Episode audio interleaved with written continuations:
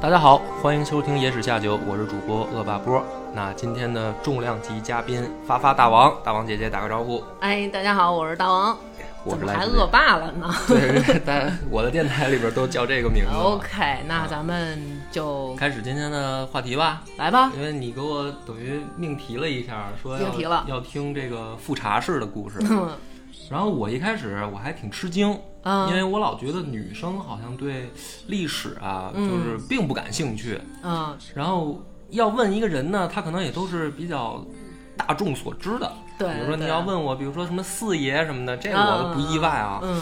突然说问我富察氏，然后我就想说，哟，这个大王姐姐怎么这么专业 啊？然后我我就心怀这个鬼胎的，我去推测了一下，我说估嗯计是不是最近有哪部剧、是 吧？然后比较火啊，是是是我就上网看了一下，然后我我推测可能是那个《延禧攻略》。开口，挥挥衣袖，带不走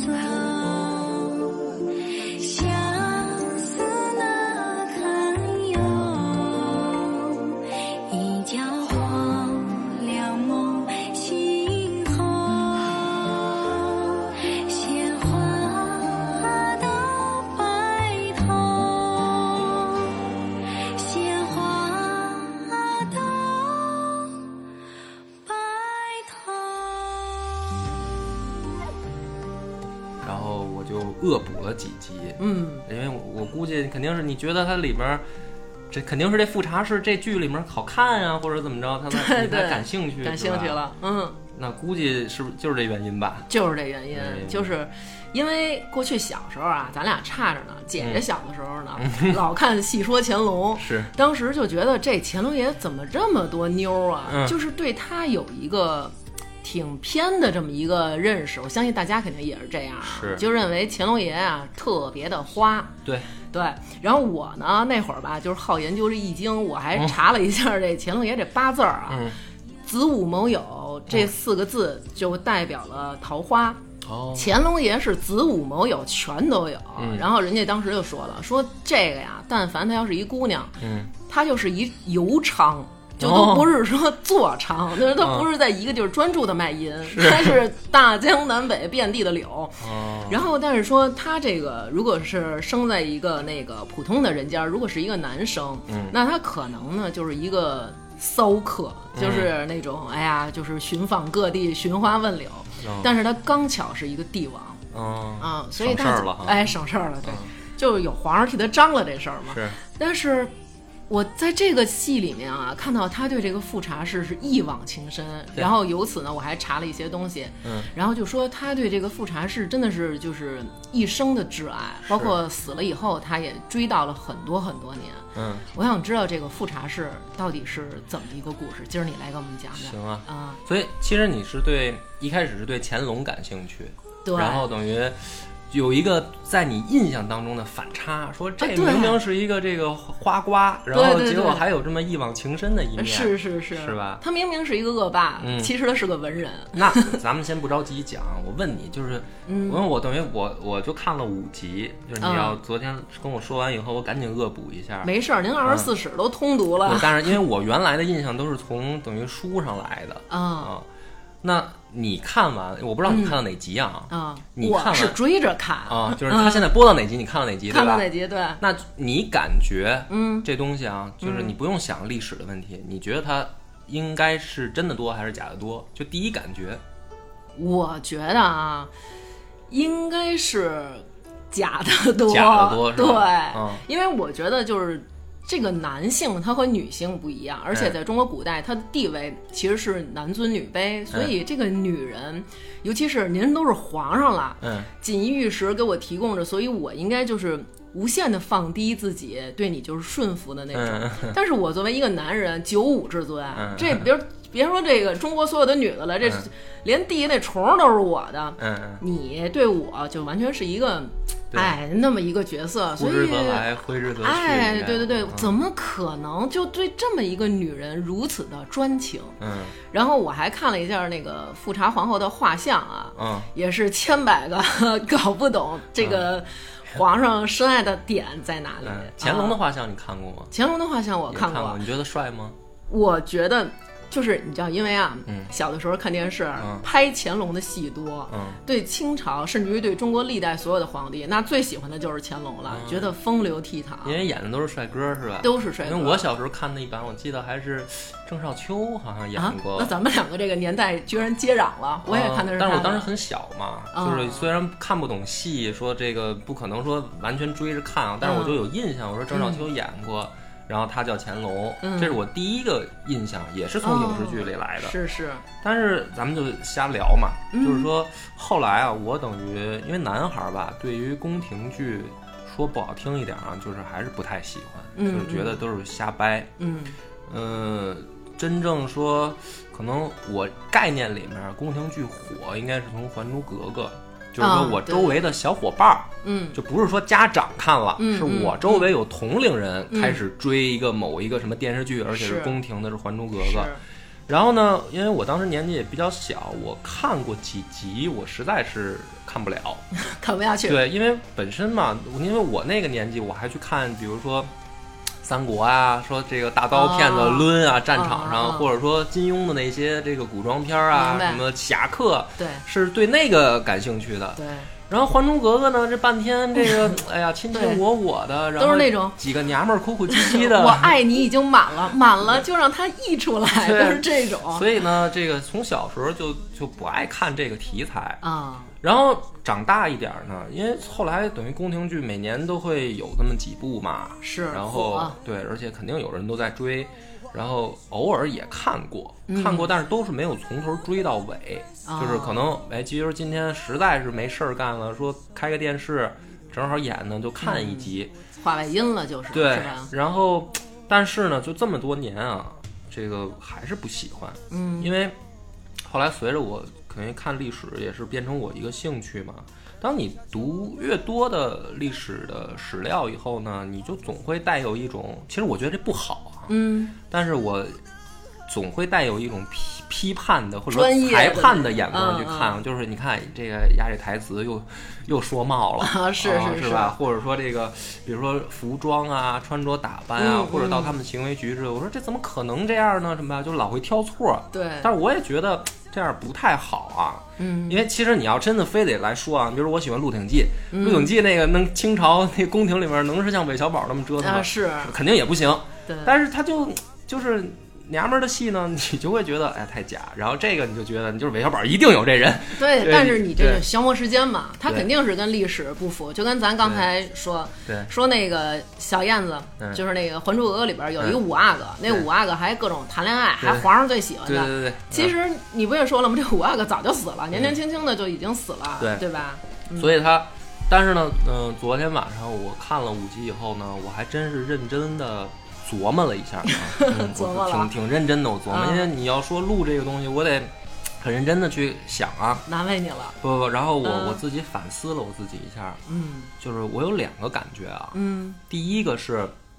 的确不得不说，现在的宫廷剧已经进步很多了。哦就是比之前的，就是起码说从《还珠格格》那个时代到后来这么多的宫廷剧啊，嗯就我看完这个《延禧攻略》这个前五集以后，这是我第一感觉，嗯就是我告诉你的是，我刚才问你那个问题，你觉得它真吗？你觉得是假的啊？我告诉你，它其实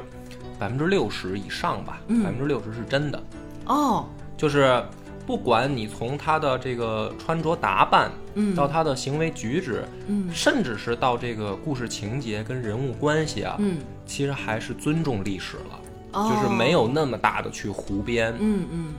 这是我第一感受。嗯然后呢，我第二感受就是感觉现在的这个人的怎么说呢，就是看看这个剧的角度也好啊，嗯或者说去挖掘的点呢有变化了。因为我原来去看的那些零星看几集啊，我老觉得是把宫廷戏拍成家庭伦理剧了，啊，是，是 吧？嗯，有点儿就是那种就变婆成婆媳妇儿小姑那对，就种其实你把他们放到一个家庭里面，这些也能说得通，哎，对对嗯对，对？吧？那我昨天第二个感觉就是说，现在好像变得不再是那么家庭伦理剧，变成反而职场剧了。哎，有点儿那有点种好像感在觉一个大公司里面，然后对他们的那种说我要往上怎么爬，然后勾心斗角，就是他好像对换了一个方向。嗯这是我昨天看完的两个感觉，然后我会觉得其实挺好，嗯嗯，因为。嗯，今天咱们就从这儿开始讲吧，就是行说复查是从这儿开始讲，嗯就是先要去介绍一些啊，呃，背景的东西，嗯背景的知识。嗯首先呢，你看，比如说清朝所谓的满族人，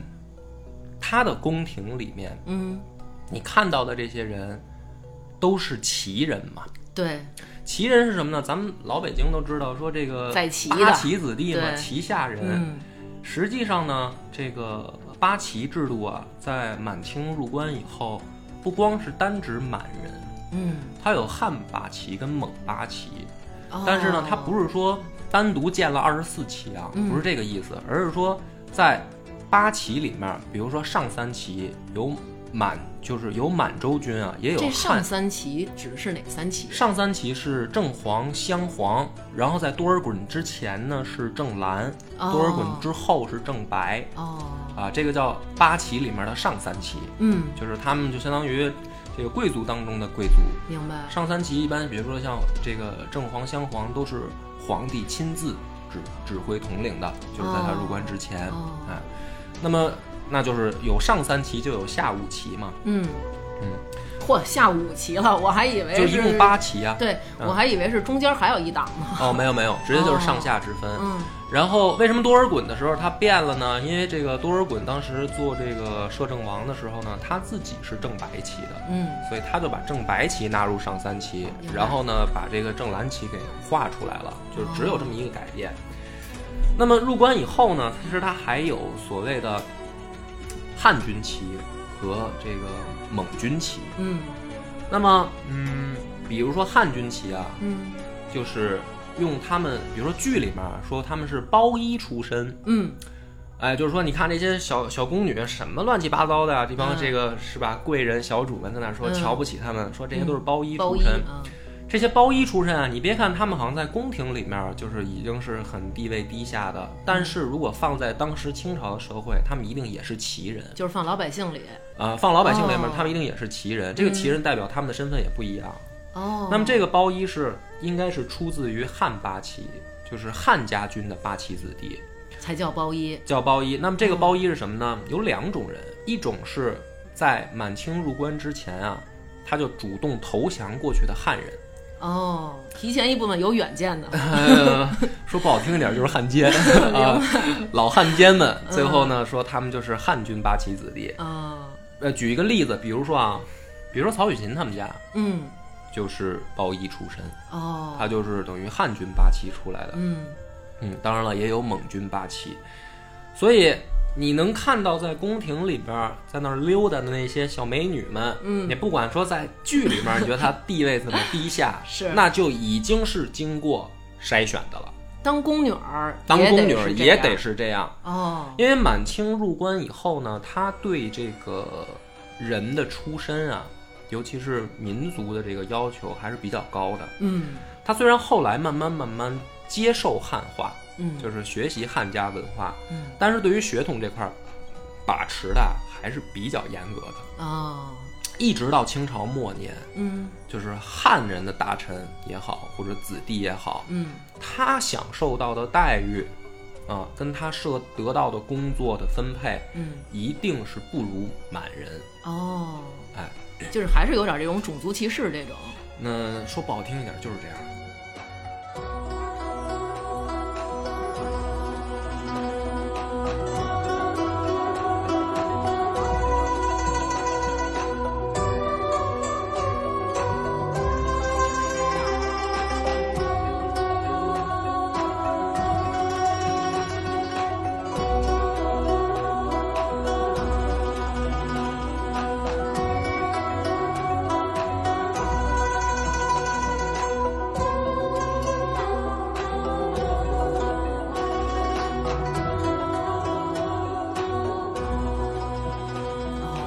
对，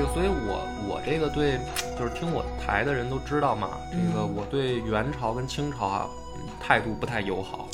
啊，就是两段汉汉人的这个屈辱史，啊，就是你被外外族人统治嘛。是当然，你要按照现在的这个，呃，等于咱们的所谓的民族来说，都是这个五十六个民族大家庭里边的一份 对对对子，谁也别说谁，是吧嗯嗯？嗯那是现在，但是在那个时代，那的确就是说，汉人的确低人一等。哦，嗯那所以等于这个主角儿这个魏璎珞，她嗯其实就是包衣，对，他包衣是出等于身包衣出身嘛。然后进宫当的宫女儿。对，哦，那么对于因为我没有看后面的剧集啊，我嗯根据前五剧集前五集我猜，嗯其实乾隆皇帝啊，嗯真正说皇后。嗯啊、到后位的，嗯正式封封这个后的，一共就三个人。嗯，第一个呢，就是你问的这个富察氏，查是，她的谥号呢叫孝贤纯皇后。嗯就是你在历史书上啊，嗯如果去按照目录想去找这个人资料，你别去找富察氏，哦，很难找。哦。你找孝贤纯皇后就是这个人，哎，我还看了一眼这个，嗯我还说就是这名儿怎么这么老长？后来我那个看了一眼，说这个清朝的这些那个皇后，她前面都要用这个“孝”字嗯当头。哦，不是说必须的，嗯呃，你那这个呢跟世法有关，就是说古人呢，咱们汉家人发明的这个东西，其实嗯一个人死了以后，嗯你要对他这一生的功过得失呢进行一个评价，嗯然后评价的时候呢，你要用简短的几个字来概括，嗯哎，那么孝啊，这些就什么孝啊、敬啊，是吧？贤啊，这些都是好字嗯好儿，词儿，嗯哎，也有不好的，比如说忧啊、废呀、哦什么，这就是不好的字儿。嗯嗯那比如说这个人这一生，假如说他过得，哎，别人都觉得是个好人，嗯可能就上这些好字儿。哦如果说，比如说像，比如说什么周幽王是吧？这个国家都亡了什么的，哦是不是废帝某某废帝？那那个是不是国家都在他手里都完蛋了？那这可能他就谥号的时候给他上的就是那差的字儿。哦 对每一个字儿代表的东西不一样，哦所以你会觉得可能长，而且你会觉因为呃清朝出了好几个呃带孝字儿的，等于贤后嘛，嗯，嗯、或者说名气大的，比如说孝庄孝庄，对，对吧？孝庄也也文是皇看那《孝庄秘史对，》。孝庄文皇后，嗯然后比如说呃孝钦显皇后，嗯就是慈禧，哦他们就用这个孝字儿，嗯嗯、那么这个富察氏，所以在历史上她的谥号就是孝贤，这个孝贤纯纯皇后，后来我还看说这个叫为什么叫纯皇后？我之前认为啊，可能是这皇后非常纯情。嗯啊后来看了一眼，说是因为乾隆皇帝，嗯，他就是号称叫纯帝。我说对对 这对，真是纯帝啊，所以呢，她这个咱们刚才说第一个人，这是她的嗯第一位皇后，就是富察。就是富察氏。嗯然后呢，第二位皇后呢叫乌拉那喇氏，嗯哎，在那个剧里面啊，就是那个贤妃，嗯，她就是第二位皇后。对，他在那里好像姓什么挥发那拉氏，我当时还以为家里可能有挥化肥的厂子， 就是怎么这么爱挥发呢？对，她你那你一听，她就是满人出身，嗯满人，啊对吧？嗯那汉人不可能起这个姓氏的名字嘛。嗯那么第三位皇后啊，按照历史记载呢，叫魏佳氏。魏家氏，魏佳氏。嗯，那么我从前五集里面，我推测呀、应我该就看看你准不准？就是这个魏璎珞。哎，对我估计呢，这个魏璎珞后面她就是就是这个魏佳氏。对，那么，所以你讲到这儿的时候呢，你就可以发现啊，其实，呃，乾隆的三个生命当中，相对来说最重要的女人，嗯其实就都出现了，已经嗯在前五集里面。嗯嗯，那么你那个问题就是说，他是不是对富察氏，呃，那么好，嗯那么爱她，对是吧？嗯那好，那我我我我，咱们就代入一下吧。啊比如说，你要是嗯穿越到清朝，啊，我觉得好多女孩都爱都爱做这种幻是想。所以我可能活不过第一 集。啊，你你就你你就是那个直接被那个不生莲花的那个就得赶出哎，去了，对是对吧？对，应该是在皇上面前嘚瑟。那嗯假如说啊，因为你如果把它看成职场来说啊，嗯呃，你想走哪个人的路线？就比如说，你想做那富察氏，还是做那魏璎珞，还是嗯，嗯我其实我不是一个觉得说我想找一个男人，哦然后我就默默无闻的，然后他心里还有一个最爱的白莲花，然后哦我就这么默默的跟他过一生。我希望我是富察氏，就是哦嗯哪怕我的生命很短暂，但是这个男人就是我在他心中有这么浓墨重彩的一笔。我觉得每一个女孩可能都这么想吧。 OK，嗯，嗯、你这个想法其实如果要真是啊，其实你选富察氏了，如果真是穿越回去，你当富察氏，那嗯我可以告诉你的是，带点消炎药你的前半生啊、会很幸福。就是，所以如果听到这儿呢，这个朋嗯友如果不想被剧透，因为我要讲历史了嘛，讲历史，其实它这个剧，我觉得不可能说超出历史的这个结果，嗯它可能最后还是得按照历史上面写的去拍。预言那个不是他那个预告都已经拍出来了，你就哦透吧，哦没事儿，就没事儿哈啊，剧透都到所以二呢，了，这个富察氏前半生很幸福，嗯。但是呢后半生就不太幸福了。这而啊个富察氏是因为你看他之前啊，在这个这个《延禧攻略》之前有一个《甄嬛传》，嗯，那么在这个《甄嬛传》里，主要描写的其实就是乾雍正隆朝的时候，对乾隆他妈，嗯这些就是这个甄嬛的这些事儿。对，然后呢，甄嬛她在后来呢，就是带着弘历的过程当中啊，嗯最后几集就说了，说呀，我知道你喜欢富察氏，嗯哎，我把她呢就是许给你当那个福晋，嗯然后伺候你的那个高氏呢，哎，你也给娶了，嗯，但是其中就涉及到还有一个人，这个人就是当时的皇后，就是那个乌拉那拉氏宜修，嗯就是她的一个侄女儿，在甄嬛里叫青樱，哦，啊，然后其实，在那个戏里说的就是说，呃，好像皇后就是想给那个红石，嗯但是红石呢不待见她，这么着就给了红历，所以等于所以这几个人就这个是是有意剧露出。对，啊那那个，所以我没补甄嬛啊，没关 系，我没想到但是你还得哎，聊到但是那边。嗯就是说这个问题，就是说证明这个富察氏是皇上一直就是在年轻时候就很喜欢她，是对吗，？就是我们讲的是历史的这个真实情况啊。嗯呃，实际上呢，雍正爷嗯在雍正元年的时候，就已经这个立了太子，就是打算立了太子的位置了。什么叫？就是说清朝啊，它有这么一个规矩、嗯啊，有的人说是野史，有的人说就是正常的这个正史，嗯就说在大殿的那个正大光明匾嗯后面啊，它有一个小盒子，嗯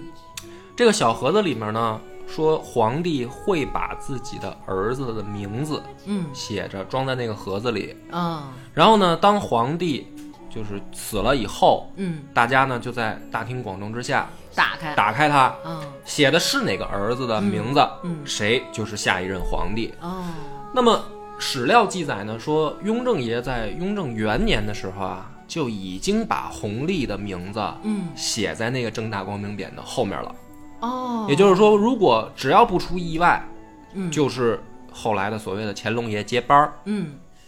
那么历史真实情况呢，是在雍正五年的时候，嗯选秀这一次选秀的时候，雍正爷钦点的富察氏嫁给弘历、他这选秀合着不是给自个儿选媳妇儿啊，他当时也有也有给儿子那个什么选的时候嘛。哦哦那么，那你就知道了，因为雍雍正元年的时候，他定谁做接班人，实际上心里就有数了。谁当皇上了？对，嗯，那么所以这次雍正五年的选秀，嗯给他选的这个福晋就是未来的国母。哦，明白吧？哦，所以明白呢了，，那个你不要去看说细说里面说呃怎么两个人是不是有感情，谁喜欢谁，谁暗恋谁。嗯嗯我跟你讲，呃，富察氏嗯起码第一个从政治上来讲，嗯这就相当于雍正爷钦点的日后的国母。哦，等于他就作为皇上已经很有远见的，就是觉得这姑娘对行，那么史料就说呢，说雍正爷就觉得。呃，第当然，第一个富察是满洲八大姓之一，嗯就是满洲有八个贵族，比如什么赫舍里氏啊、嗯钮钴禄氏啊，嗯像这富察氏，这是八大姓之一。嗯那首先呢，他就是贵族当中的贵族出身，哦，出身就已经没有问题了。嗯然后呢，富察氏他们家呢，实际上是从努尔哈赤时代嗯，就已经跟着这个皇家去打天下了，就就是是富从察太他。祖那会儿就哎，对有对，他们就家，等于在关外的时候，哦，那他们家在元祖就更早了，打打金国的时候就已经有富察氏了，就是哦还是这个宋朝的时候嘛，哦你知道吧？哦所以呢，这这个家族的渊源很流长。嗯那么在努尔哈赤打天下的时候，他们家就已经是作为这鞍前马后跟着等于先祖征战的人。嗯然后呢，到他爷爷，我要没记错的话，应该叫米斯汗。嗯到米斯汗的时候呢，已已经做到了户部尚书。嗯，户部尚书呢，按照咱们现在的理解啊，就相当于财政部部长。哦，那你就想想，管理一国权权政大财的，是就是大权，这个嗯是他们家这位老爷子。嗯而这位这个祖父呢，在这个康熙爷的时候，嗯康熙爷做过一个大事儿嘛，就说我要平定三藩，嗯就是《鹿鼎记》里面那个啊说我要干吴三桂，明白然后那三藩嘛。嗯他们家这位这个爷爷嗯米斯汉呢，是强烈支持的那一派，哦就是辅佐康熙爷去平定三藩，在嗯财务上去支持皇帝。嗯所以从那个之后呢，富察氏一下就崛起了，哦，就等于站队了。嗯哎，站队挑的没毛病，然后最后康熙也很高兴，嗯他们家就官儿越做越大，嗯然后呢得的恩宠也越来越多。那么等到这个富察氏就是纯皇后她爹那一代的时候，她的两位伯伯啊，嗯已经是在朝中很有威望的朝中大员了，哦甚至到什么程度啊？嗯就是说当时啊，这个雍正爷不是这个继位的时候嗯跟兄弟们争嘛，嗯他富察氏的这两位伯伯啊，站错了，站错队了，哦就是支没支支持雍别正，人去支持了别人了。嗯就尽管这样，嗯。等雍正爷得位之后，依然去拉拢他这两位伯伯。哟，那真是可以，不是说雍正爷特小心眼儿啊，对，特小爷，雍正爷是嗯就是其实大家。读了很多啊、呃就是可能看电视剧也知道啊， 对就是说是一个狠角色嘛对对，对杀兄弟都不手软的那是种人是。那你就想想，这个富察氏在当时他已经到什么程度了？就他家的显赫程度，嗯是就是连皇帝，当然一方面也是肯定喜欢他们家，嗯那另一方面呢，也就是说不想撕破脸，嗯所以呢，到了这个雍正爷的时候，钦点富察家的这个闺女嗯作为弘历的福晋。嗯那这个时候的弘历呢，实际上还是住在等于紫禁城西二所，啊，就是他还不是说已经确定说我已经是太子啦，或者怎么样哦，他就是说还在还在西二所住着。嗯那么你刚才说的那两个人呢，就是这个，呃，高适乌和那那个乌拉那拉，嗯对他们两个是侧福晋，侧福晋，呃，也就是什么意思呢？就是说在乾隆爷没继位之前，嗯他们就已经生活在一起了，哦，哎。那么实际上，他们的夫妻感情是从那个时候就开始培养起来的。哦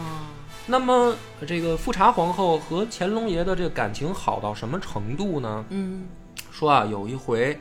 乾隆爷呢生疮，背后生大疖子、嗯，啊，在古代来说，演到这集了，哦有吗？有这 有集有哈，这个说他好像出的是那里边好像说的是出痘吧，啊还是什么出，痘反哈呃正，但是其实史应书该上是是生疖子，疖子实际上咱们现在来说就是啊大大的疮。哦那这个富察氏呢，当时是等于亲自啊，在就是床边上嗯守着乾隆爷，连日的陪着他哦去等于度过这个病魔的难关。嗯所以两口子呢，可见啊感情非常好，嗯就是这个女人肯定也是真心爱这个男人，她才能说这样去。那呃，那你要非得说腹黑的说她是为了这个将来 的什么啊权利啊嗯什么的，你也可以吧。但是我觉得，因为他们两个结婚的时候呢，嗯、富察氏十六，乾隆爷十七，哦，所以其实年纪你要搁现在来说不大，说对古少代年夫妻少年夫妻，嗯因为结发夫妻嘛，两个人本身感情就很好。那么讲到这儿的时候呢，就是说，因为我看那个《延禧攻略》一开始的时候，实际上是呃时间段是已经他们第一个孩子已经去世了，呃对对吧？对对，那咱们就讲啊，说，嗯，这里面你可以对比电视剧去看，就是有一些小小的出入。嗯出入是什么呢？他们第一个孩子叫永莲，永莲永莲，嗯永莲实际上呢是在呃乾隆爷还没继位的时候啊就已嗯经生出来了，就他还是那个什么宝亲王的时候哎就有了，就有了，嗯就有了这孩子。那么等到乾隆爷继位的乾隆元年嗯的时候，那不是就他也要去正大光明匾那个后面写写写孩子名字吗？嗯不是他们这够费事儿，那匾多高啊，还得嗯往上放。大大这个是满清的一个规矩。这个哦规矩是什么呢？就是说从古代来说啊，嗯、祭祀这个就是继承人的继啊，嗯这个四立的四，嗯，这个是在古代历朝历代都是一件大事儿。就是立皇储哎，立皇储这件事儿，嗯因为在那个时代，所谓的国家实际上还是家天下。嗯那么，如果皇家稳定，啊，家族和谐，嗯那么国家就少乱七八糟的事儿。是嗯，就怕什么呢？就怕这个皇帝能生，生一窝。嗯结果呢，这个个的还都文治武功，还都不错、嗯啊，谁也不服谁，啊，是吧？那就是雍正爷他们那种，那就是那还算好的。嗯那你没看有的王朝，你像西晋嗯这个八王之乱，嗯老司马家一窝打疯了都，嗯是吧？那最后是国家都亡了，是也有这种情况嘛。而且呢，这个必须要提前立立这个继承人是什么呢？嗯因为，呃，有的朝代啊，比如说还会争论，比如说是如果没儿子的情况下，弟弟能不能继位啊，哦是吧？嗯然后甚至说是，如果老爷子在临死之前没有明确指定继承人的话，嗯那可能叔叔还来抢，哦，你明白吧？明白明白，啊所以呢，你就说，本来如果这个事儿就是，如果儿子多，就自己就打；如果说你像再赶上叔叔来抢，那你像明朝不就赶上这事儿吗？咱们的永、嗯永乐大帝 嗯朱老四不就是给自己的这个等于侄子给干死了吗？是所以立继承人这件事儿在古代一定是重中之重的大事儿，他必须哦要提早做。哎，那我在这块儿我有一问题啊，嗯就是那会儿小的时候我忘了那电视剧是什么了，就是说的是是雍正爷，嗯就是他当时就是就是被传这个地位的时候，人写的是传位于什么。嗯，呃，传位十四阿哥，嗯然后结果他想去，哎，还改成于字改成传位嗯于四阿哥，对，就有人说这个是改的，但是后来是说其实这个是不能改的，因为过去的那个皇上的这个嗯立太子的这个遗诏，它是对好几种文字都是对一起写，是对吧？。所以嗯以这个就是、呃野史成分更大，啊，就是满，清四大疑案之一嘛。嗯嗯，是？吧？但是呢，你要非得按照这个说它是不是真的来说呢，起嗯码从我的角度来说，绝对是假的，假的，也应该不是真的。啊嗯呃，因为大家也都知道，这个满清入关以后啊，它的诏书或者这种官方性的文件，起码是蒙文、嗯汉文、满文三种文字写。啊，你说你光能改一汉字对儿，对管对屁对用啊，是吧？？那俩去了拐弯了也不好改，对，也是不好吧改啊，所以嗯这个肯定是假的啊。但是呢，老百姓喜欢这么去传说，哎哎，对就是因为喜欢给雍正爷编点故事嘛，是 是吧？没得聊嘛，嗯，所以这个事儿大家听一乐，对哎别别觉得好像真的是不是说他搁匾后面偷偷摸摸也改了，嗯那那又是家庭伦理剧了。是是，嗯。这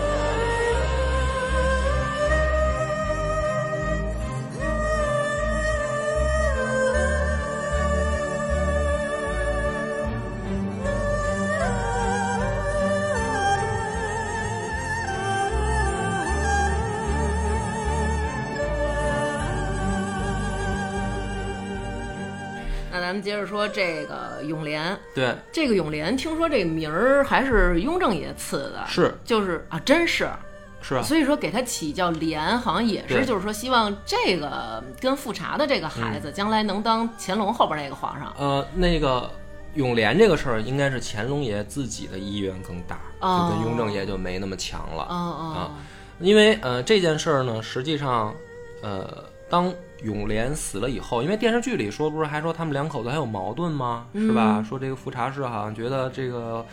皇上不老公不不不爱这孩子什么嗯哎对的。对对。历史上不是这样，哎，历你史说这孩子也特别优秀是吧？没有，他还是很小，其实还是体现不出来。哦我觉得完全就是因为乾隆喜欢这哦个媳妇儿，是爱屋及乌，明白。嗯，嗯而且呢，说乾隆爷啊有一个美好的愿望，嗯呃，因为在他之前呢，满清的皇帝都不是嫡出，是呃，就是不是皇后生的，对妃子生的。，对，嗯所以呢，这个乾隆爷呢就想说，我将来的这个继承人一定要是嫡出，就跟咱北京话说得正差儿。哎，就是古代啊，所谓的这个嫡庶，其实还是一个呃挺要命的或者说挺关键的一个事儿。哦，是吗？嗯因为你看那个《甄嬛传》里，就那个乌拉那拉氏宜修，她等于就是庶出，嗯所以就是当时在选皇后的时候，就选了她姐姐，因为她姐姐是嫡出。嗯就是真的有这么明显的区别吗？有，呃，而且而且这个事儿呢，也是咱汉家王朝啊，这个先发明的。嗯它的原理啊，或者说为什么要这样，也很简单，就是说，第一个，所谓的皇族，你不可能只娶一个媳妇儿，嗯为什么呢？因为万一呢，你媳妇儿没生出儿子来，啊，是吧？那我怎么办啊？是，那我我接班人谁来当啊？让弟弟或者侄子？嗯嗯，皇帝一般都不想这样，啊所以他肯定是要在有生之年呢，尽量多生几个嗯，还有的选，啊，还有的选，因为就的确是有这种情况啊，很很常见啊，就是大老婆最后没生儿子，或者生的儿子死了，嗯那其实说白了，妃子吧，就是小老婆，咱们老百姓说就是小老婆的孩子，那就继承大统呗。嗯但是呢，如果说儿子们都在，就是大老婆的孩子在，嗯小老婆孩子也在，嗯那么谁来继承？古人立下的规矩就是，立嫡不立庶，立长不立幼。哦这个呢，就保证说大家谁也别他妈争，哦，因为你一争就有可能朝中发生混乱，对甚至站是队什么的，对啊站队，然后甚至可能导致天下大乱，大家打起来怎么哦分办？家什么的，对，所以这个规矩实际上是为了统治的稳定来定的，就是这是一规矩哦，只要说就是都，比如说大老婆的两个儿子都在立谁，立那个年纪大的，哦，立长子，对，就这个事儿是不要争议的。哦而且呢，有的时候，你比如说像三国的时候，有人破坏了这个规矩，嗯是吧？比如说那个军阀都甚至都有这个问题，比如袁绍他就喜欢小儿子，嗯是吧？刘表也是喜欢小儿子，嗯，最后你看这个刘备跟曹操站着在那儿笑呵呵的说：“你看傻逼 吧，这个自己的地盘丢了吧，让你还喜欢小儿子啊嗯，是是吧？”所以说这个为什么曹操跟刘备，尤其是刘备说为什么这个扶不上台的刘阿斗那么重要啊？嗯嗯就是他是大儿子嘛，啊，是吧？所以这个是为了导致家族稳定、国家安定。嗯他说：“立嫡不立不立庶，立长不立幼。”嗯哎，所以呢，这个乾隆爷呢，就是他的心愿，就是说之前他之前满清的皇帝都不是嫡出，他说他自己本身呢也不是嫡出对啊，啊那你想甄嬛嘛，啊，对，是吧？ 是这不是简单的吗？是是是是啊嗯 所以呢，这个到到第一个孩子死的时候啊，嗯实际上这个永莲已经九岁了，差不多。哦那就是说，这个孩子辛辛苦苦养大，是是在古代啊，挺不容易的。你都别说是哎古代了，你现在生一大儿子到是九岁，哐当死了，是这个肯定当妈的心里不好受。绝对的但是呢，当这个孩子死的时候，历史上就说啊，乾乾隆爷啊，嗯呃，一反常态，就是当着大家的面儿，嗯。就把正大光明匾后边的那个小盒子哎取呦出来，我鸡皮疙瘩都起来了。就当着大家的面儿就打开。哦就是说我就是立了这孩子要做我继承人的，他怎么就死了？就是这意思。哦就是实际上他做这一系列的行为，就是为了去给自己媳妇儿宽心。哦，所以他不是会，而且在他写之前啊，甚至有野史，就是说两口子实际上都知道。嗯那为什么富察氏那么伤心呢？嗯一方面死儿子肯定伤心，另嗯一另一方面他知道死的这他妈是太子，哦，就是他这个儿子将来一定是能接班儿的儿子死了。哦明白了。而那个时候乾隆爷呢，也也不止一个儿子了，是他有别的别的孩子也出世，男孩儿也出世了，嗯所以呢，这个是等于双料打击。双料打击啊，对啊，你想第一个儿子死了，嗯第二个说那我还能不能生出接班人啊？对，对吧？嗯就是说，万一啊，嗯老娘年老色衰了，嗯嗯哪天皇帝不爱我了，嗯就算我再生一儿子，嗯，他还是不是继承人这事儿不好说了，是，因为别的老婆这还个那儿没歇着呀，对啊，人家对也有儿子呀、啊是所以这对于皇后来说肯定是一个非常沉痛的打击。对，但是历史上呢，不可因为说富察氏这个人啊，从史料记载说，第一个勤俭，嗯啊，本身就不好穿金戴银。哎，你看这戏里也是，戏里好就像也是是他啊带的那个，就是因为你看《甄嬛》里嗯边儿就是、哇塞各种的，什么珠子吧、翠翡、嗯什么这个那个的，然后但是他这里边儿带的都是那个线绳儿的那种嗯花儿什么的，对然后我还说这剧组不不，这个是符合历史的真实情况的。说富察嗯氏就这哦样，他就喜欢佩戴说植物的一些花儿啊，什么草嗯绒啊，花儿什么的，嗯，绒花儿嗯，他不喜欢金银啊，什么珠宝这些。哦，这个是乾隆可能喜欢他的原因之一，嗯也是这也是一个原因。嗯所以，而且第二个喜欢他就是说，呃，富察氏本身对于后宫的管理啊，嗯就是一直是很上心，哦，然后管理的也特别好，嗯，尤其是呢是对甄嬛好，对就是甄对嬛啊对婆婆特别对好，婆婆，嗯，所以她把这个后宫一直打理的就是井井有条的，没有说因为说死了儿子，然后有那么几年、嗯老娘啥事儿都不干，天天以泪洗面。啊，那戏里是这么演的，戏里那个呢，就是说嗯稍微有出入。当然了，那你为了剧情的这个推进推对肯进，定塑造人物更丰满是嘛。不能说那个说皇说那个、嗯那个皇后说您儿子死了，哈哈哈，没事 儿，我接着老娘再生一个管，就是这，我得管后宫，就那种啊所。以他这个是稍微出入，但是这个这个是合理的，我认为啊这也合理。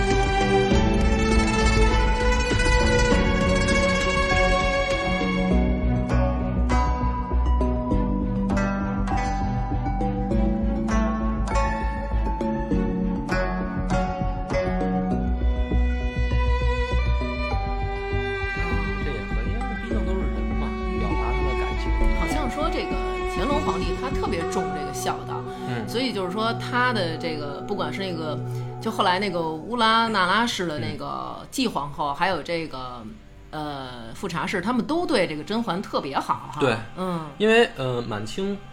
这个自从接受了儒家文化以后，嗯那因为咱们汉家文化到那个时代，其实就是已经儒儒家是正统了，已经成为主流了，主是那流种了，的绝对的主流。嗯所以呢，这个所谓的孝，嗯在我们的汉家文化里面是一个非常重要的事儿。嗯嗯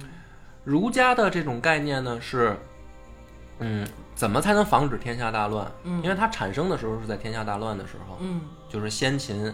大家各各自都这个抢地盘儿的时候，嗯儒家出现。那么当时诸子啊，每一个学派其实都提出了自己解决天下难题的一种理想，或者说一种学说。嗯儒家提出呢，就是说，呃，以仁这个字儿，仁义的仁为中心。嗯那么到从上到下，我们要怎么生活呢？日常当中，我们要爱人，嗯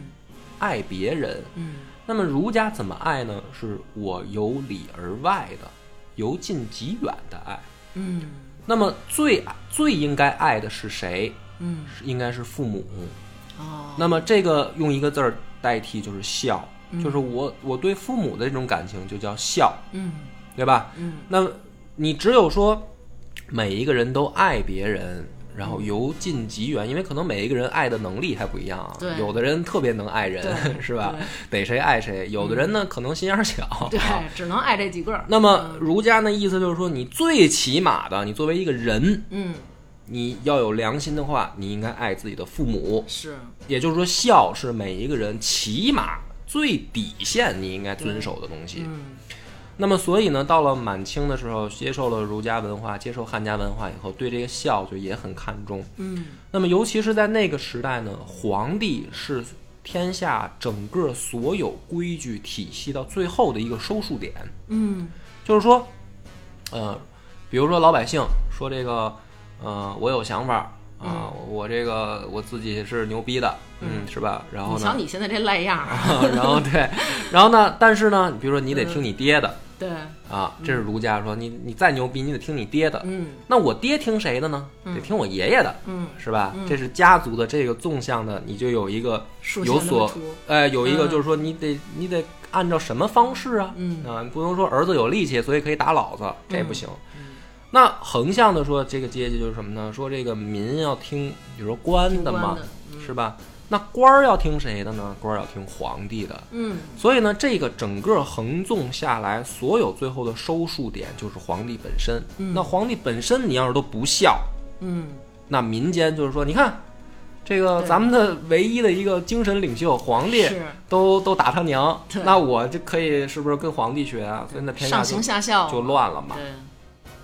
那么咱们讲回来，这这个富察氏，富察，氏这个孝顺做得很好，那么乾隆爷也很满意。嗯所以呢，其实，在乾隆十一年的时候啊，嗯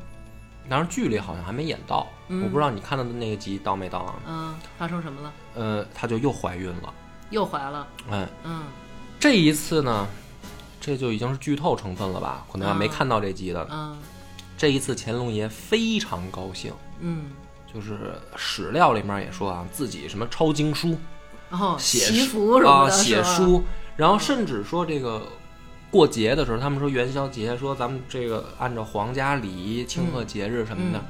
然后这位这个乾隆爷说，都甭折腾了，今嗯年的这个不用叫皇后、消停儿的啊，消停儿让她养胎。哎就是呦，啊，就是你这些仪式可以不用参加，因为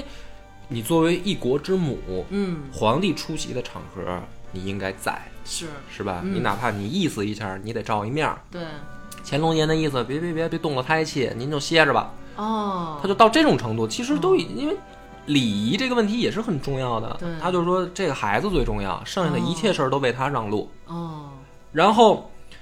果不其然呢，咵生一大胖小子哦，又生一儿子啊，生一儿子。哦，我还以为他生了一闺女呢，因没为有不是他还有闺女呢他是他一开始就有一大闺女，啊哦，，然后这个第二，这个等于乾隆十一年，这个又是嗯一小子。又是一小子，然后呢，乾隆爷就等于高兴的就有点儿怎么说呢，都快没有那个君主之样儿了啊啊就是自己在那儿写一 诗，写一诗以后就赐给大臣了，写的就是这个自己喜得贵子这些心情啊什么的。啊然后这大臣也很高兴啊，说这爷疯了是吧？当然乾 爷隆疯本了本来也爱写诗，是，然后呢，给这个孩子起名儿叫永琮。嗯嗯，他这等于永廉王字旁一个连长那个连，嗯嗯，从呢也是一个王字旁一个宗室的宗，对，但是听说这名儿不是他儿子的，好像说是人家别人叫这名儿，，对，然后人家特霸道，然后呢他说这个 你。丫头霸道对还行， 对，然后他说那个跟那家说，嗯你们把那孩子名字改，人家先生的，啊啊，改名儿改名儿，这儿子我这名儿哦我儿子要用。我真惊了，然后因为这个“从”字儿啊，也是个好字儿，就啊，他是们有一个那个祖宗的宗宗字嘛，啊对。对，那么其实按照大部分史家的推测啊，嗯嗯，就是说这孩子呢是乾隆爷打算立为继承人的，哦，哎，呃两个条件都符合，嗯是吧？第一个是自己这会儿还是很爱富察氏，嗯这个感情还没变质，嗯，又是嫡出，又是嫡出，嗯所以呢，这个。举国上下吧，嗯受到乾隆爷的感 染，包括皇后也很高兴。是，然后，本来你说这个事儿应该是朝一个美好的方向发展啊，但是这个孩子呢，到第差不多二十个月的时候嗯，出痘水痘儿，儿啊，嗯然后就夭折了，就等于又死了。哦，那这次一死呢，富察氏整个身体就垮了，哦，因为我估计啊，跟精神还是有很大有关系直接关系，是，就是他可能的确精神上承受不住了。对，因为你想，本身刚刚你说了，他这性格又特别温婉，嗯就是。应该咱们说啊，就是有一个有点儿可能偏内向啊，比较乖的这种，然后对他又受到这种打击，他可能也没法排遣。而且其实你就想吧，就是说。她毕竟是一国之母，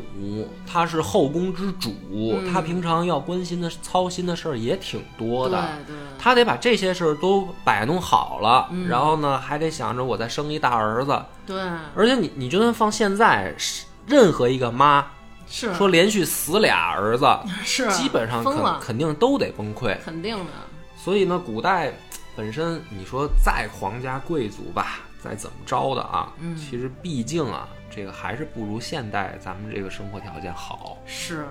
哎。你甭管这疫苗真假，他哎种上了，但对是啊那会儿，哎，也真是所没以，法弄所以呢，这一次他这个受到打击以后，整个人就垮下来了。哦，垮下来以后呢，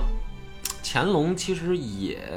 特别伤心，嗯就是他两个儿子啊，从永联开始，乾隆就风光大葬，嗯，就是享受皇太子规格哦，啊，因、因为他死得早，他还不是说立对为他储君不是了，，对对对，嗯，然后这个，但是也没办法呀，就是说这个孩子已经死了。嗯乾隆呢，就是这就有两种说法啊，第一种呢就是说想带皇后啊出去玩儿。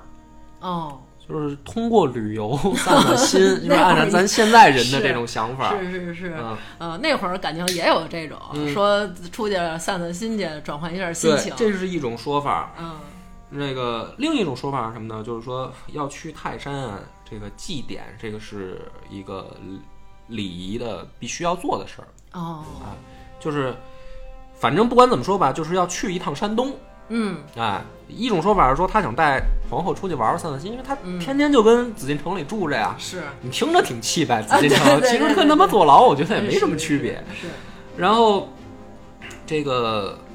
第二种说法呢，就是说必须要去，必须要去的这种说法呢，还有分支，就是说皇帝就说啊，说你别去了，跟皇后说，对，跟哦富，察氏说，就说你别去了，因为你本身身体也不好，嗯，然后这一路舟车劳顿，又不像咱们现在能坐飞机，是吧？是是这马车一路颠过去，对，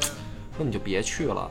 然后呢，说皇后坚持要求自己要去，因嗯为你去泰山啊，祭典嗯，这种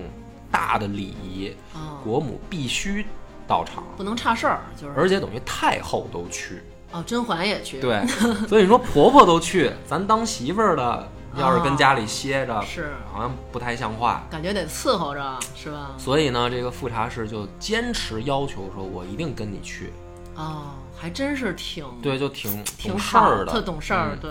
然后去了呢，这个到了泰山祭典完毕以后呢，他们就回到济南。嗯，这会儿可能我觉得玩儿的情分成分就比较大了啊，说去看看趵突泉嗯啊什么的这些。皇后要看见现在趵突泉里边有海豹，估计也惊了， 说那海豹在里边转圈 儿呢。这太不像 话了，胡嗯真是闹了有点儿。然后呢，说这个就在玩儿的这个等于过程当中，嗯，这个富察氏就身体顶不住了，哦就去世了，哦，死在济南，死在济南了。哦呃，也有一种说法，就回来的路上哦死在路上了，嗯就等于没回到北京，哦。死在外面我了。听有一种说法，说说他死在那船上了，然后皇上说不行，说那得把那船都给我运回来。对，这也是一种说法。嗯说后来呢，他们在回程，这是是说回程的路上，说这不是马车颠吗？说咱嗯就走水路，啊哦，这也是一种说法，就那是可说能在富察船氏上啊死了，嗯跟我一样，可能晕船。。是吧？其实还不如坐马车呢 对说你没还准不儿知道颠着了颠着，反而颠的好了呢。说这太晕了，不嗯行，病情加重了。我听说说那个死在那船上了，然后皇上说不行，嗯说这个任何啊能让我感受到我媳妇儿的东西，我都得放身边把着，嗯是得把这船给我运回来。说这船怎么运呢？又不是现在说弄一起重机给嗯您吊进来，最后是。在那个地上铺菜叶子，嗯把这船划进北京的是吗？有这种传说，哦有，而且因为这个富察氏的去世啊，乾隆有一段时期啊，相嗯当于失去理智了一样，就是对，那戏里好像也说，就是他性情大变，性情大变。他都然后干嘛因了好多人因为富察氏的去世啊，就是嗯犯惹着乾隆不高兴，就直接就是有最惨的人头落地的也呃有。我我我看那个也是，就好像说他性情大变，嗯就是其中有一个事儿，就是说好像他嫌他两个儿子就是哭的时候啊，嗯不太使劲，就是没有那种妈耶，嗯你怎么就这么去了？我跟你一起走，就是没有这种啊说不行，哎，嗯你你这不行，你永远就是不允许你就是呃有这种继承大统的可能了，对，啊、这个也我觉得啊，戏说的成分更大。啊哦，历所以史说当中没有说到这种程度啊哦，嗯这么严重，说因为这么一个事儿，开除公职了，对， 就等于给这个开除党籍了，是吧？这嗯 是也不双规了这。啊，嗯但是呢，的确在历史上真实的就是说，因为他的死性情大变，而且好多人遭了殃，哦，找茬儿。说用咱们现在的话说不好听一点，就是法撒法子子啊，就是没事儿找事儿 啊。所以说伴君如伴虎，这个的确也是。是，但是呢，你其实反过来你就可以，嗯，看得出来，就是说。嗯中富察氏一生，他死的时候才三十六岁，哦，就其实你要搁现在来说，年纪也不算大，是吗？我听你这嗯么说好开心，因为我现在就三十六。 啊那你比富察氏幸福了，已经， 起码你活得比他长。呃，啊 是是是，所以呢，我为什么我一开始就咱们回来说，我说你可能前半生很幸福，嗯，但是你后半生呢不幸福，不是因为老公不爱你了，对而是因为他这丧子，丧子之痛。对，这个的确，哎呀，你说贵为一国之母，其实按说应该荣华富贵都集于一身，再加上老公又这么爱自己，老公又是皇帝，嗯，本来应该是一个很完美的人生，是，但是老天爷呢可能爱开玩笑。确所实，以，所以他这个一生啊，我觉得其实是个悲剧，嗯，对吧？因为咱们老百姓啊，就是比较怎么说直白一点，说说好人应该有好报啊，是，是吧？对就是咱说咱这一辈子，假如说没做亏心事儿，对，咱应该是一个。子孙孙满堂堂的，然后对这个颐养天年的这对么一对个对结局，寿终正寝啊什么那种，结果富察氏其实没走向这种结局，是，挺可惜的。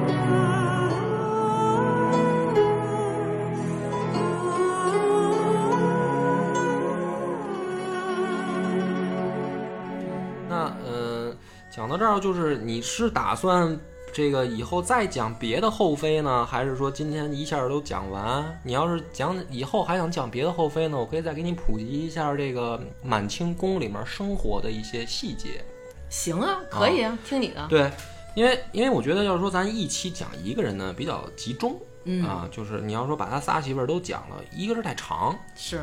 第二个是其实还没对于演到那儿呢，啊，对，剧透的太多，你哎 对这对对呃嗯讲讲这个，你比如说另一个主角魏璎珞吧，嗯，其实她跟富察氏啊，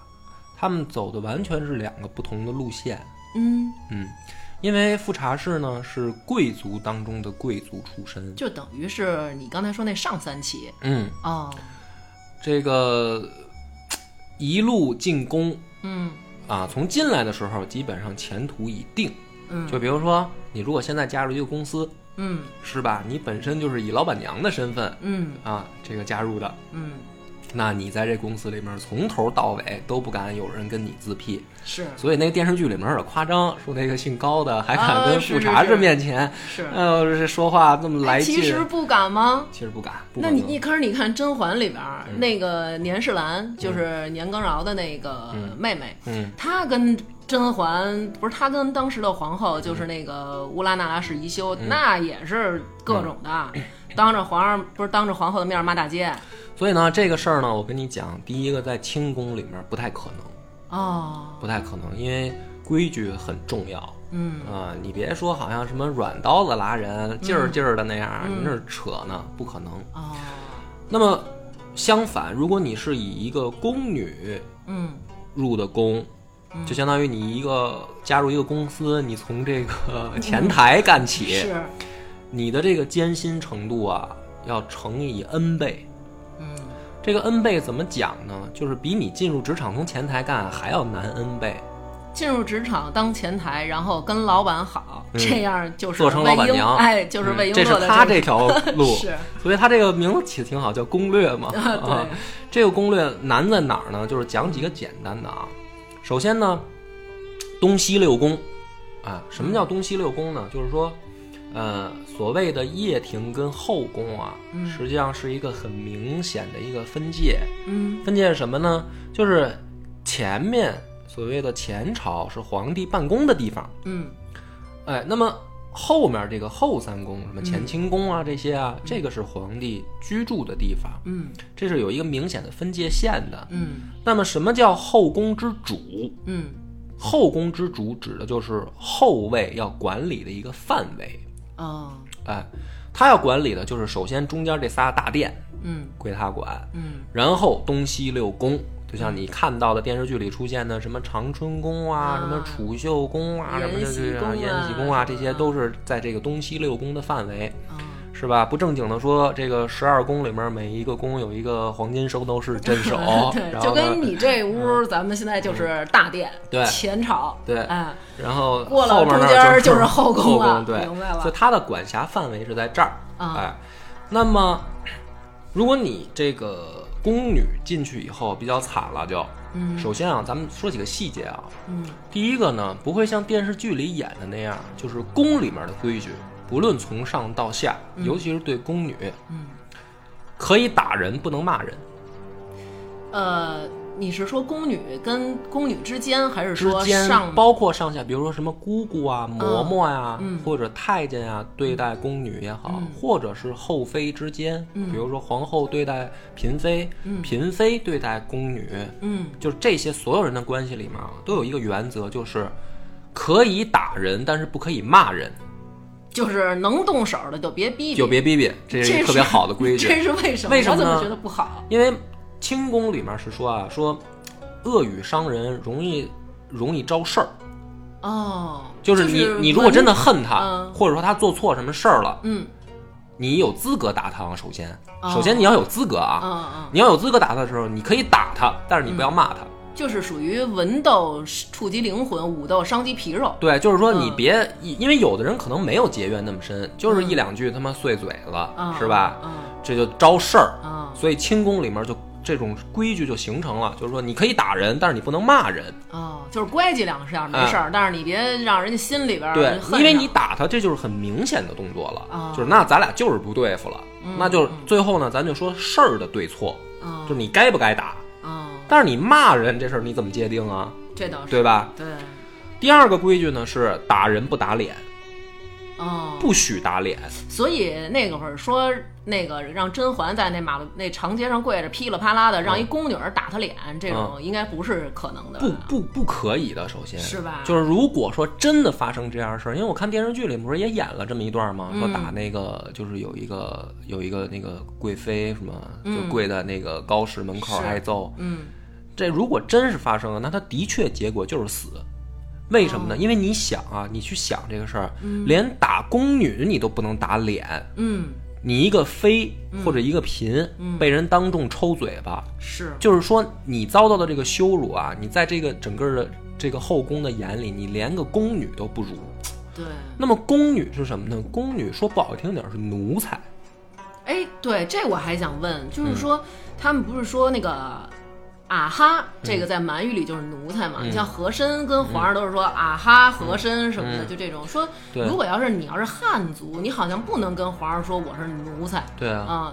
就是说，首先呢，你比如说啊，因为咱们就刚才我也介绍过，她有包衣出身嘛，嗯就是说如果你是汉人，你还真是旗人，嗯因为有汉八旗，嗯，你才有资格说我是你的家奴。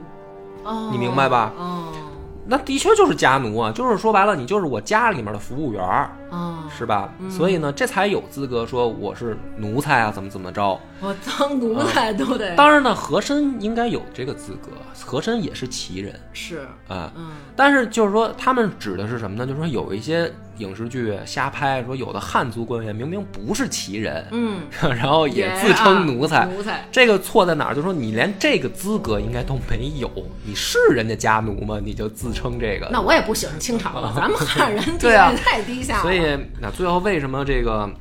袁世凯要折腾的。啊，这嗯个当然后面讲到民国的时候再说了，跟咱们这个清宫剧没啥关系。嗯那呃，首先咱们就说到回去啊，就说打嗯人不打脸、这个事儿，对吧？但是你知道吗？在真正史料流出来里面，嗯或者说有一些宫女的回忆录写啊，嗯真实情况是，有一些宫女犯错，她会求着你打我。啊，为什么你知道吗？因为比打人更恐怖的是罚。这个罚指的是什么呢？嗯比如说你一跪嗯，在墙角上一跪，跪一宿，哎呦喂，就是这种情况。比如说有一个宫女如果犯错了，嗯她都不是说哎你那个别打我，你饶了我，啊，她应那里该不都这么说吗？那里 那么，所以他就是说他有一些不一样嘛。真实的情况啊，嗯就是说有一些史料反映的，嗯这些宫女在宫里面，她会去求你打我吧，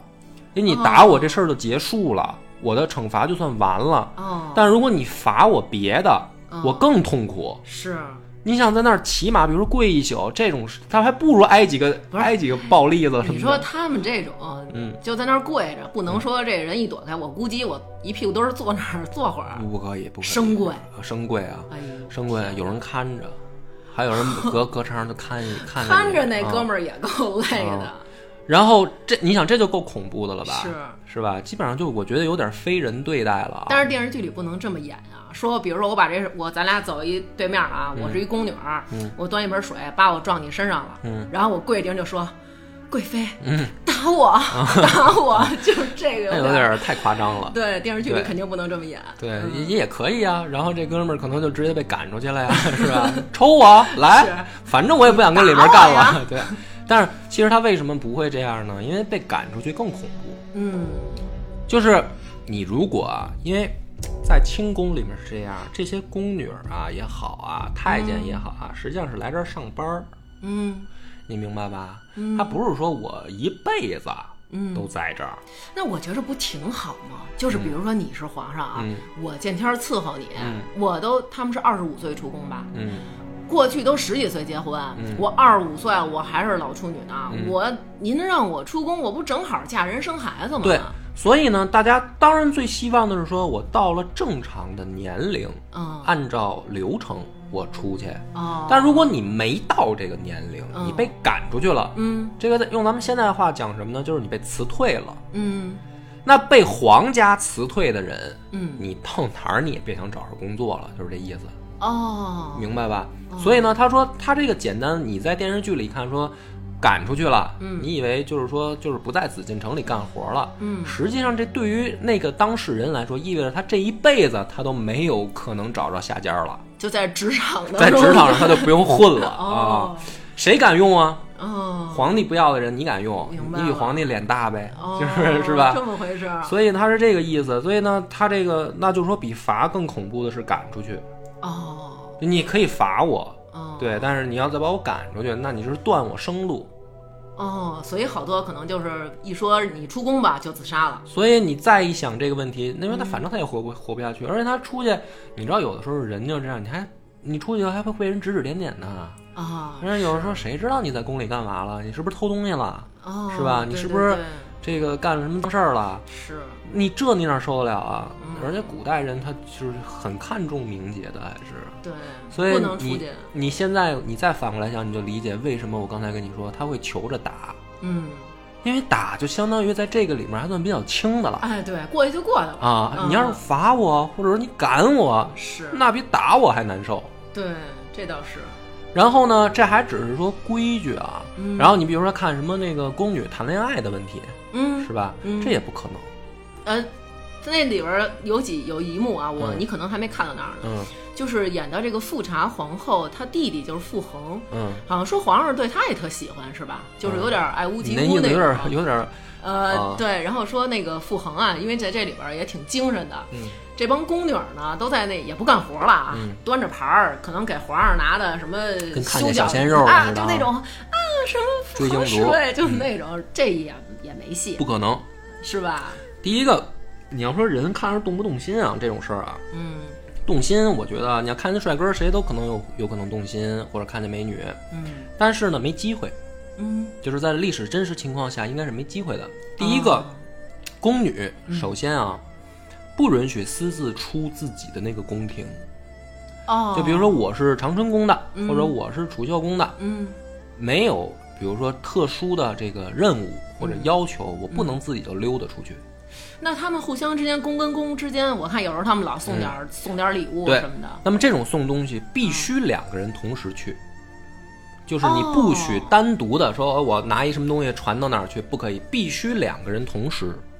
哦，这么回事儿。可是你看对这些宫廷剧里演的都是自个儿送去，哎，不听太嗯个墙根儿啊，或者传个闲话呀，使点儿坏呀。所以说呢，这个呢就是剧情需要，是吧？你要是没有这个机会，那这个剧情怎么推进呢？要是俩人吹就干不了坏事对儿啊，这个人物矛盾他怎怎么，除非三 P 嘛，是吧？ 啊，也是，你说叫俩人出去，你怎么摸着那个傅恒侍卫这刀？是你啊这肉儿在哪儿开的呀？嗯怎么对这么快你呀？还在那儿假摔之类的，是吧？人家没走到跟前儿呢，你旁边这姐们儿就给你捞起来了。是，是嗯赶紧起来吧。对，所以呢，他基本上没有机会说什么下谈恋爱什么的。但是呢，满清宫廷呢也有传说啊，说这个宫女跟太监好，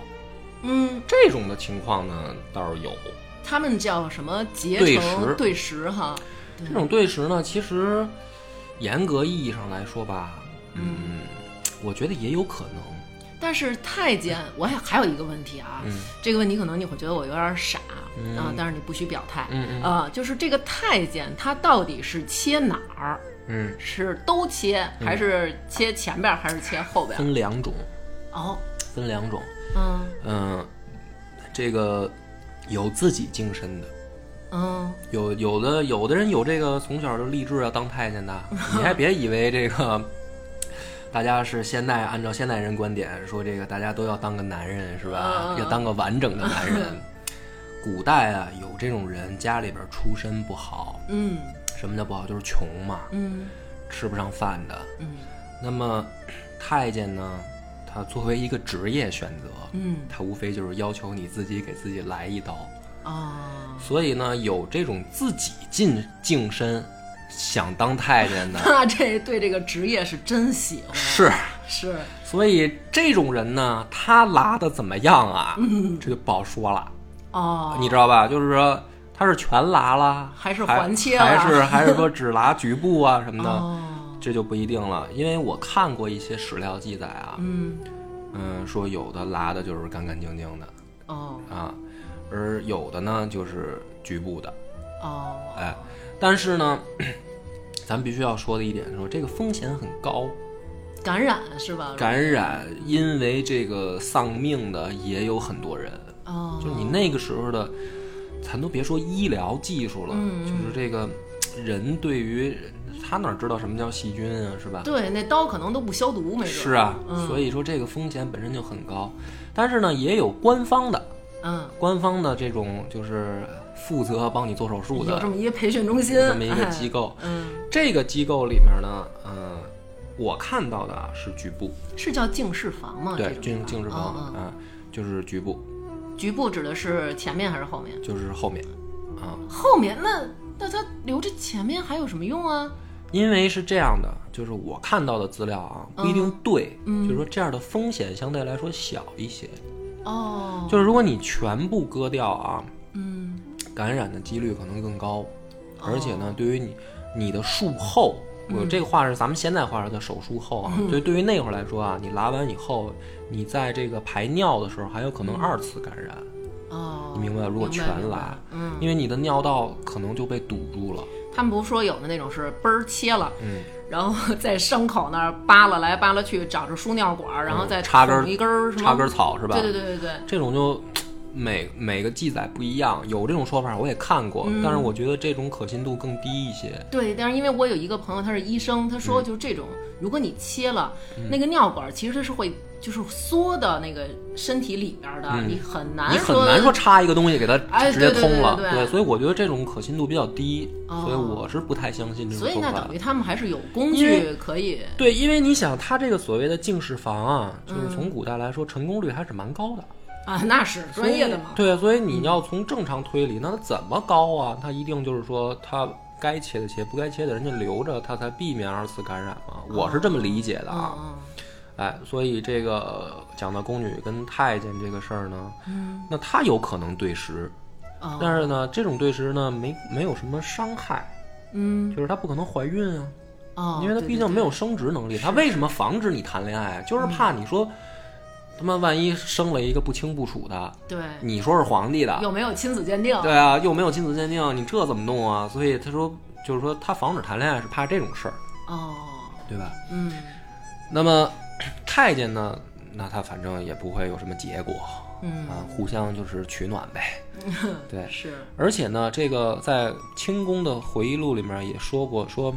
一般宫女进宫差不多两到三年，姑姑教会了以后啊，嗯姑姑会去带着她挑一个干爹，就是认一个太监当干爹。哦，这样的话呢，老太监呢会保护她，哦，哎，就是因为这个实际上就是一个小社会嘛，在这个城紫禁城里面，嗯、每一个人呢都也是要有一个怎么说呢，叫人脉啊，人脉呀、自己结成一个小圈子啊，哦是吧？然后呢，这些老太监呢，他有因为太监管的事儿有的时候比宫女还是宽一些，哦，嗯，所以呢，太监也分两种，就是说有职务的呢，权势就大一些。嗯，但是没权势的小太监呢就比较惨，还不如宫女呢。打杂儿就是，嗯嗯所以呢，这个姑姑一般会带着宫女啊去找一个老太监认个干爹，嗯哎，然后呢，干爹疼你哦是吧？给你买包 啊，这个宠你啊，宠你，你还没有这个身体问题是吧？哦你还不用义务的去向干爹呃这个献身，比现在强，嗯嗯这个，所以讲到这儿呢，你会发现，然后呃，这个生活上是这样啊，然后呢，嗯，穿着打扮首先啊，嗯，就是宫女首先不允许化妆。哦啊，你不允许打扮什么描眉画眼儿，不可以，哦，不允许啊，不允许。就是你看影视剧里，当然那你要说大家都素颜朝天的，肯定不好看啊。嗯是，对吧还带大美瞳呢， 嗯，但是真实情况是不许化妆的，哦，嗯。然后呢，这个甚至是什么呢？甚至就是说从呃，哎对，但是还有一个我看这个还原比较好，就是睡姿哦，睡睡觉姿对对对对，必须要那么侧卧，嗯，这个是真实的。不让四仰八叉的，对嗯，他这个是为什么呢？啊，嗯也是也是野史说法了啊，说是每一殿呀、这个满清宫廷认为都有这个宫神或者殿神，晚上嗯去这个去去保护皇帝，去去查大家。嗯所以呢，说你睡得有个睡相，你不能让神看见你的时候，这个你是在那儿这个鼻子歪啊 歪歪歪鼻斜眼儿 的，然后流着口水的，所以他要求这个睡姿，这是一种野史解释。啊嗯但是这个事儿是真实的，嗯，啊，就的确是要你睡得有个睡相。哦，睡觉说完了，再说说吃东西。嗯嗯、你觉得宫里面伙食应该不错，对吧那？肯定应该相对来说比老百姓吃的好啊，对，但是我看过一个资料啊，说一个几十年的老宫女啊，嗯，出宫以后，她的回忆录里面说啊，说基本上没吃过一顿饱饭。但是我老觉着啊，嗯比如说我是富察皇后，那可能我虽然在节俭，那你架不住我老公疼我，啊嗯对吧？老公说今儿咱们弄十只鸡，呃，八个鸭子，九个鹅，那我吃剩下这些，嗯那就宫女儿吃呗。我宫里的宫女儿吃呗，那还能吃不饱？嗯，嗯所以我那跟不光是吃饱了，没准儿还能吃到山珍海味呢。所以我给你解释，她为什么她说她没吃过一顿饱饭啊？嗯她不是说不够吃，嗯他们是不敢吃。这个不敢吃是什么呢？嗯，说宫女有一个最最最最基本的要遵守的规则，嗯入宫的时候就会由姑姑教给他们，说身上不能有恶味儿。哦，什么叫恶味儿呢？就是说白了吧，嗯就是你不能起码就是说当着伺候主子的时候你不能放屁。呃，他也说不能有什么虚供，对哎对，就是说嗯这种、这种，那你怎么？因为人想上厕所，咱们都知道这个，大家谁也别装逼啊，嗯才会说可能放屁，对吧？嗯那么这些宫女她怎么办呢？因为如果一旦啊你违反了，比如说你正伺候主子呢，嗯，波这哎来来了一 下，让人闻见了，嗯这个叫什么呢？叫大不敬。哦，大不敬啊，嗯基本上就是赶出去。哦，所以这些宫女呢，一般不敢吃太饱，哦她就怕自己说违反这个明白规矩了，哦，所以她不是说不够吃，嗯是够吃的情况下，比如说他们也有说啊，说夏天发西瓜，嗯宫女吃西瓜，嗯这帮宫女拿到西瓜以后怎么办呢？嗯，就是往天上一扔，看着这地瓜西瓜摔在地上散了，嗯嗯大家一哈哈一笑嗯就完了。他们不能吃，因为这西瓜一吃，很有可能你利尿啊、利尿就拉肚子啊，或者怎么样的，哦，就是他们是这样。包括什么鱼啊，你刚才说的什么那些嗯带腥味儿什么的，他们都不敢吃。哦，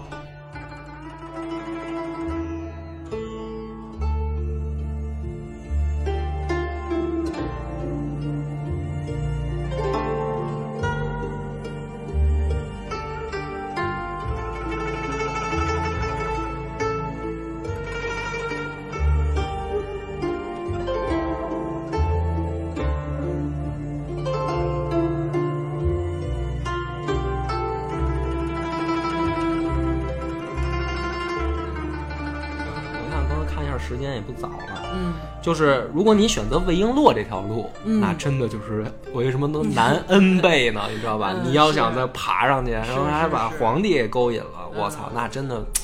所以我觉得这是一个特别他妈励志的故事。对嗯，主要不让我吃西瓜，我可能也受不了 嗯。是，对，所以那咱们下一期咱可以其实嗯聊聊这个对魏璎珞。可以哈，嗯行，你下一期听他也行。嗯咱们就讲讲这个魏家史，历史上真正的这个魏家史是什么？对对对，其实他这个故事肯定就更多一些，更精彩了。更精彩一些，最后混的好了。对对，嗯扬眉吐气了。是，是，其实这电视剧拍的节奏也不错啊，是吧？看着人觉得挺解气的啊啊，嗯解气解气，就是感觉跟一般的那种女主不一样嘛，是都是受欺负呀什么对的那种。哎，你对啊你打我一拳，我还不敢怎么着，这就是你打我一拳，我给你一刀。 是，我觉得这也其实符合，我觉得符合可能历史环境，因为的确这样的性格的人，他才可能爬出来啊，对对吧？你说这种能忍气吞声的，嗯，也不太好混嗯啊、在那种环境里，对，因为他们这个也多多说一句吧，就是对宫女啊，嗯包括太监啊的面部表情都有要求，啊，就是必须含笑。你知道什么叫含笑啊？我只知道含笑半步癫。嗯，就是不允许笑出来，就是抿着嘴儿哦有个笑意。你还不能说哈哈哈哈，今天好高兴啊，这不行，你绝对那这个这个你就等着挨罚 吧。对，而且呢还不能说哭丧着脸儿，你看那个剧里面嗯哦这也不太对，啊，有一个那个皇后边上那个，好多啊小宫女儿跟着皇后还嗯追猎子呢。对，那然后种嗯哦哭哭啼啼，这绝对也不行，就是必须得是笑笑么唧儿的，还得是含笑，你还不能笑出来。嗯，所以说，这个满清宫廷啊，真的不是人待的地方。那我可能真活不过第 一集，就是我有时候可能我在边上看着什么，我就脑补了一个 特好玩儿，我可能扑哧就笑了。，然后就过来一帮，对然后你就跪下，然后打我，抽我，把我赶出去抽我。啊对，行吧，你来做结束吧。那咱们就给大家做一扣儿啊，嗯因为这个戏里边儿还聊到了这个魏璎珞，也就是以后的这个令妃娘娘，她嗯跟这个富察皇后的弟弟好像还有一段情。嗯嗯呃，就富察皇后的弟弟非要娶她当福晋，嗯，然后咱们下一期可以聊聊这个令妃娘娘。行捎带脚儿咱们可以把那个乌拉那拉氏，就是这个纪皇后也给她说嗯了。也给他说了，好或者吧咱们也看看听众留言，看看行大家想听哪个，咱们没问题聊哪个。啊好啊，再见。再见。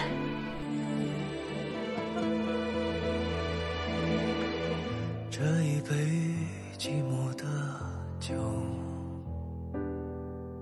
把春意浇上了头。恍惚间，那些温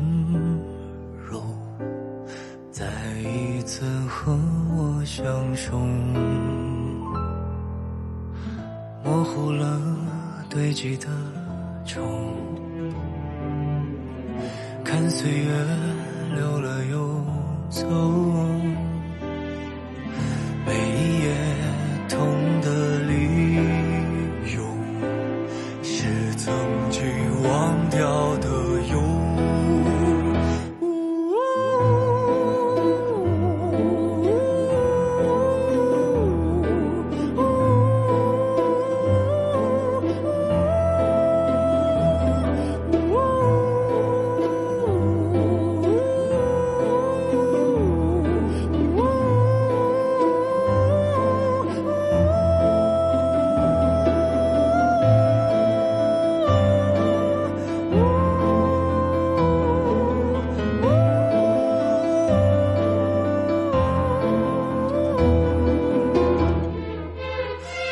这一生残留的是，捅破了窗户的纸。想着你的影子，包裹着我的相思。曾经的缕缕情丝，锁不住一生一世。